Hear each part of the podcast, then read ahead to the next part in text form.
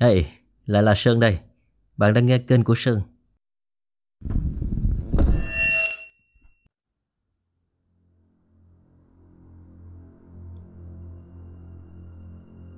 Kẻ sát nhân và kẻ sát phụ Thủ bút bởi Chinh Ninh Chu Chinh Ngày 9 tháng 9 năm 2010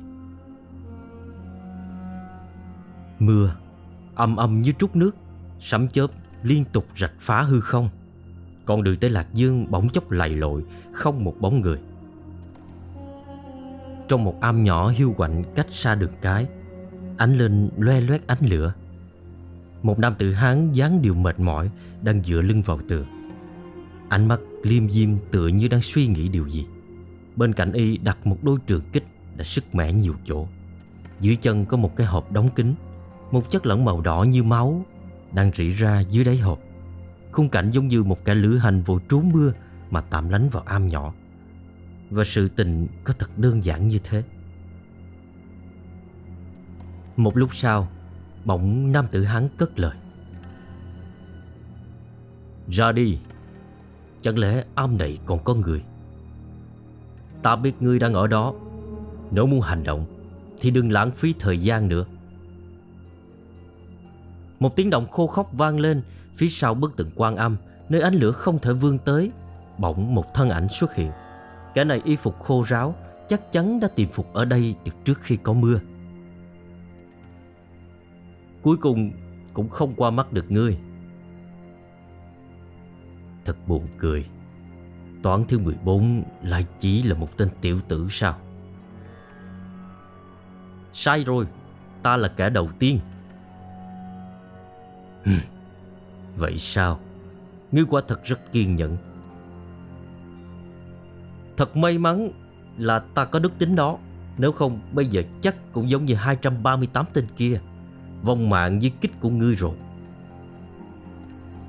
Nghe đến đây, Nam tử hán kia chậm chậm đứng dậy, Cầm một kích, Miệng mỉm cười chế giễu. Đúng thế. Cậu sống thật tuyệt biết bao. Nhưng ta thật không hiểu Ngươi đã chứng kiến 238 tên kia thảm tử Sao lại tự đâm đầu vào chỗ chết? Hay là Ngươi đã không còn muốn sống nữa? Ta cũng thật không hiểu Ngươi đã sớm phát hiện ra ta Chờ sẵn ở đây Tại sao lại không ra tay? Giết một cao thủ Thú vị hơn là một trăm tên lâu la. Hừm, Vậy ngươi cho rằng ta còn lợi hại hơn 13 toán sát thủ kia ư?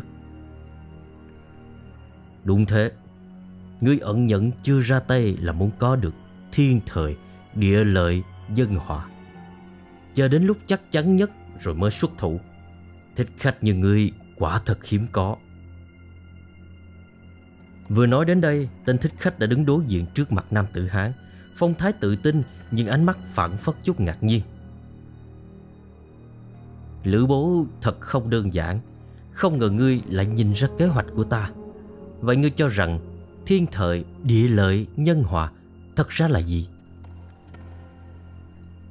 Kẻ tên là Lữ bố mỉm cười giải thích. Thật ra ngay từ lúc đi Lạc Dương Ta đã cảm giác có kẻ theo dõi mình. Nhưng thuật truy tung của kẻ đó quá lợi hại. Ta dù nhiều lần cảnh giác vẫn không phát hiện được. Sau đó kẻ đó đột nhiên biến mất. Lại lần lượt xuất hiện 13 toán sát thủ Muốn thích sát ta.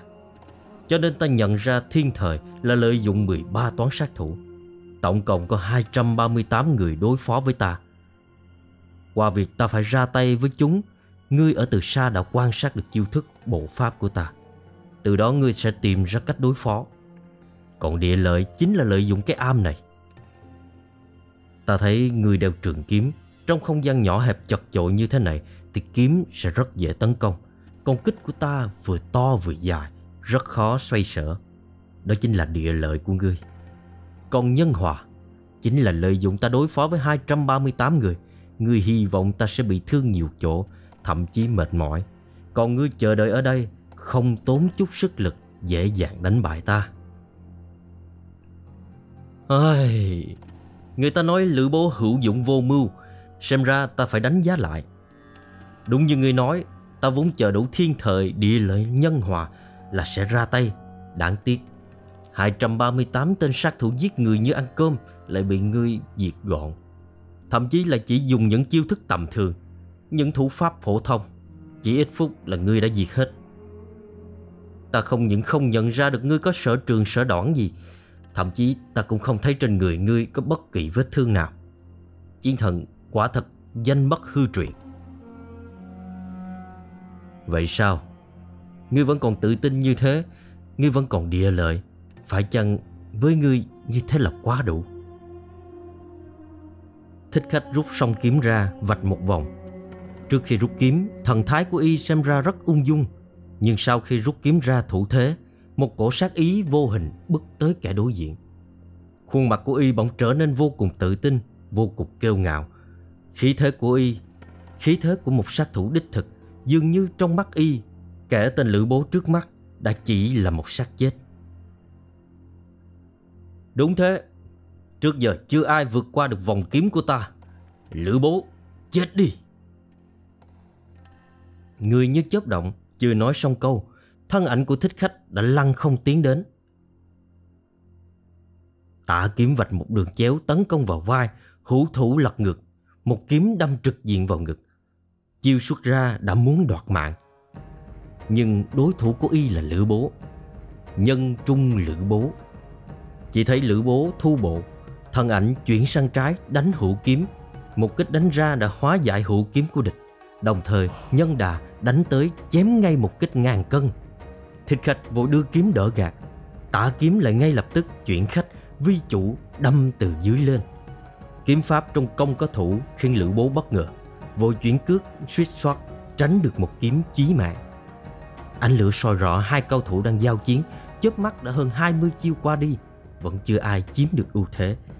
Lữ bố tuy hơi rơi vào thế hạ phong, Nhưng trong lòng thầm kinh ngạc. Từ trước đến giờ, kẻ có thể tiếp được 5 chiêu của y Đã là rất hiếm thấy. Tiểu tử này mới chỉ tầm 20 Nhưng kiếm pháp cực kỳ lợi hại. Song kiếm đồng loạt tấn công Lúc chia một công một thủ Nhưng đi theo hai thái cực khác nhau. Đánh đến hơn 30 chiêu Lữ bố lại nhận ra Thì ra thích khách đang sử dụng thủy kích binh pháp.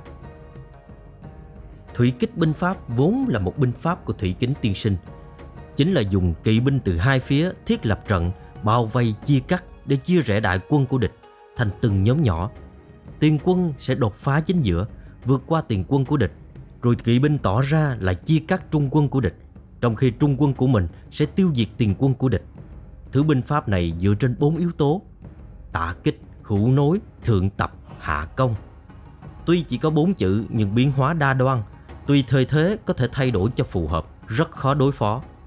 Không ngờ tới tiểu tử này lại có thể dung nạp thủy kích binh pháp vào kiếm chiêu của mình Khiến song kiếm xuất ra lúc nào cũng muốn bức người ta vào tuyệt lộ Lữ bố nhậm tính đã hơn 200 chiêu Bản thân mới có thể nắm rõ hết biến hóa chiêu thức của đối thủ Nhưng trong lòng lại tự hỏi Liệu ta có qua được 200 chiêu của hắn Về phần thích khách Y tuy đang chiếm ưu thế Nhưng đối thủ lại phòng thủ rất kín kẽ dường như đang chờ đợi quan sát hết sự biến hóa trong chiêu thức của y rồi mới tấn công. Qua 100 chiêu nữa, nếu y không giết được địch thì khả năng người chết sẽ chính là y.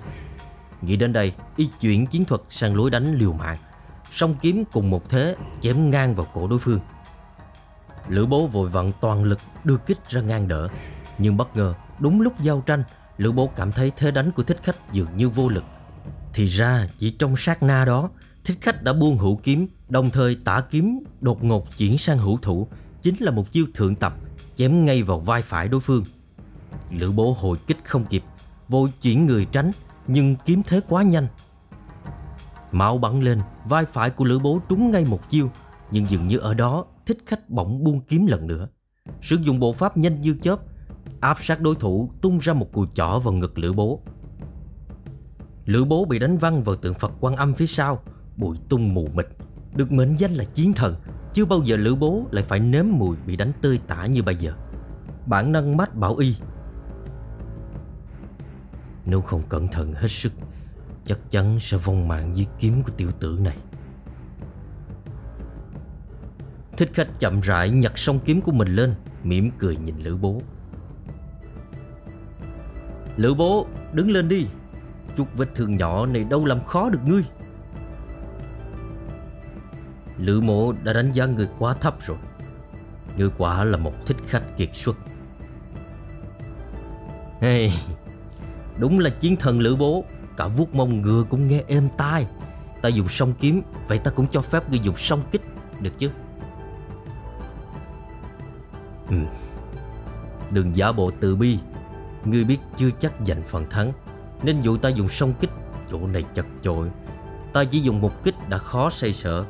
Nếu sử dụng song kích, Chẳng phải là tự dân đầu cho kiếm của ngươi sao? Ngươi trong lúc này vẫn bình tĩnh phân tích thế cuộc là còn sử dụng cả tâm lý chiến. Lợi hại, lợi hại. Lữ mổ bắt đầu có chút hứng thú với người rồi đấy. Thích khách mỉm cười bước đến. Đáng tiếc ta lại không có hứng thú với một xác chết. Sát Hai thân ảnh lại lao vào nhau tiếp tục cuộc chiến. Ánh lửa hắt lên tường bóng hình méo mó của họ. Miếu quan âm bình thường tĩnh lặng. Đã bị khuấy động bởi cuộc quyết đấu của hai cao thủ. Trên cột nhà, dưới mặt đất và hai bức tường Là chi chít vết kiếm kích. Lại hơn 50 chiêu trôi qua Nhìn lại Lữ Bố đã trúng một kiếm vào chân Nhưng thích khách cũng không khá hơn gì. Chiêu thức của y đã bị Lữ Bố nắm rõ. Lúc một kiếm đâm vào chân Lữ Bố Cũng chính là lúc bị một kích quét qua bụng y. Cả hai đều đang dùng lối đánh liều mạng Mong trong hiểm lộ tìm được sinh cơ. Thêm 30 chiêu nữa Bây giờ cả hai người đã trúng chiêu vô số, Tốc độ đã giảm dần. Nếu cứ tiếp tục thế này, Kết cục rất có thể là cả hai cùng bại vong. Lữ bố đỡ chiêu của thích khách, Đồng thời thoái lui ba bước. Dừng lại, Ngươi muốn cả hai cùng bại vong sao? Ngươi không hiểu rõ thích khách sao? Mục đích của thích khách Chính là xả thân giết người. Lữ bố dường như đang mỉm cười, Một nụ cười chế giễu. Chết, không có gì là đáng sợ. Điều đáng sợ là Trong quá trình đi đến cái chết, Con người ta làm được những gì? Ta hỏi ngươi Ngươi có lý tưởng không? Thích khách như sững người lại trước câu hỏi của đối thủ, Y trầm mặt không nói. Đúng thế, Một kẻ như Y quyết không bao giờ chịu bó buộc bản thân Vào một vai thích khách. Để chôn vùi tuổi trẻ, lãng phí tài năng của mình. Y muốn mình ở vị trí cao hơn, Không phải vì bản thân mình, Mà vì bách tính trong thiên hạ. Y muốn phò trợ minh chúa Lập công giết giặc.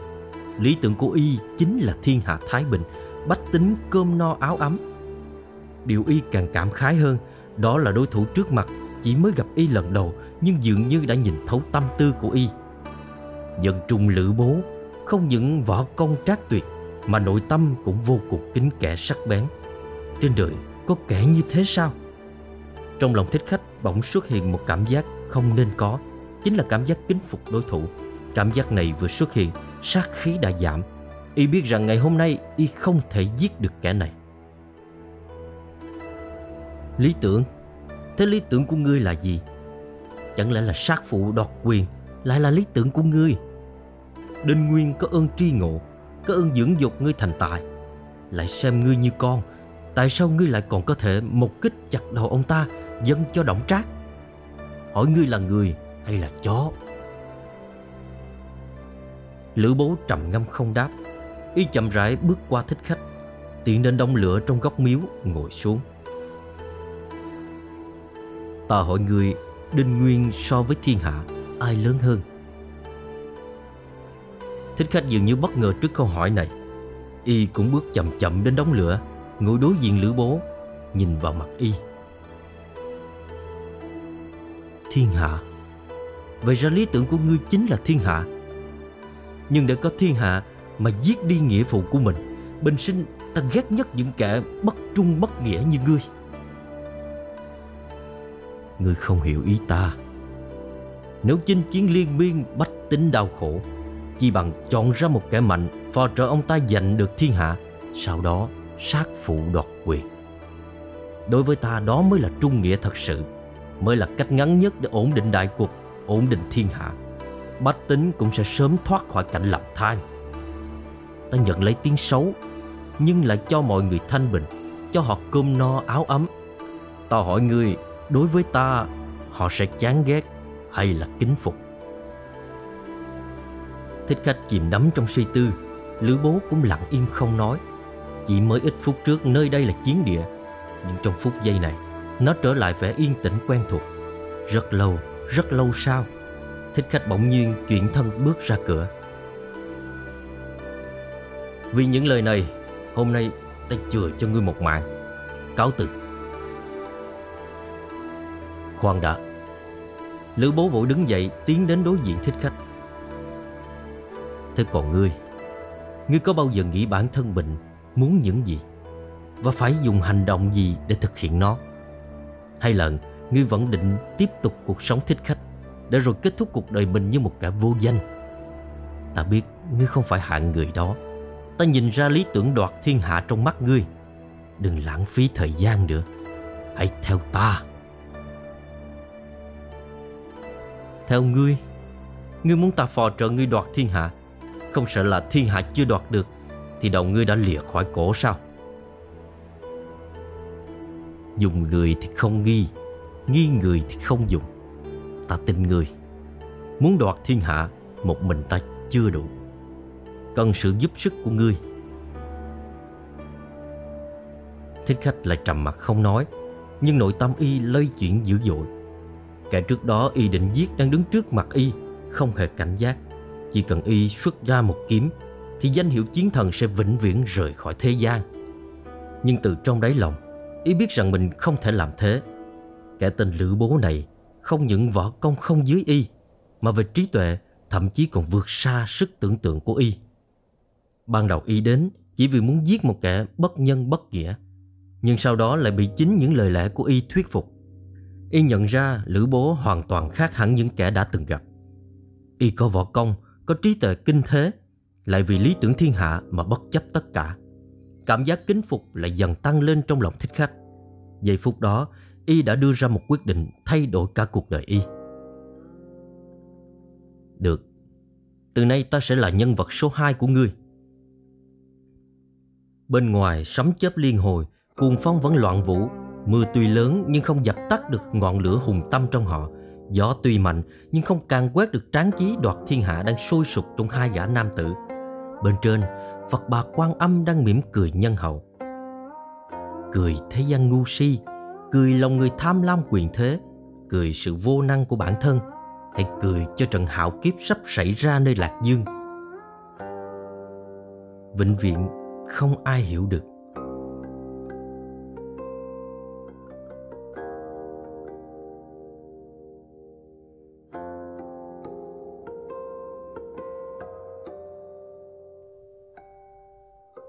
Hết rồi nhé. Cảm ơn bạn đã lắng nghe.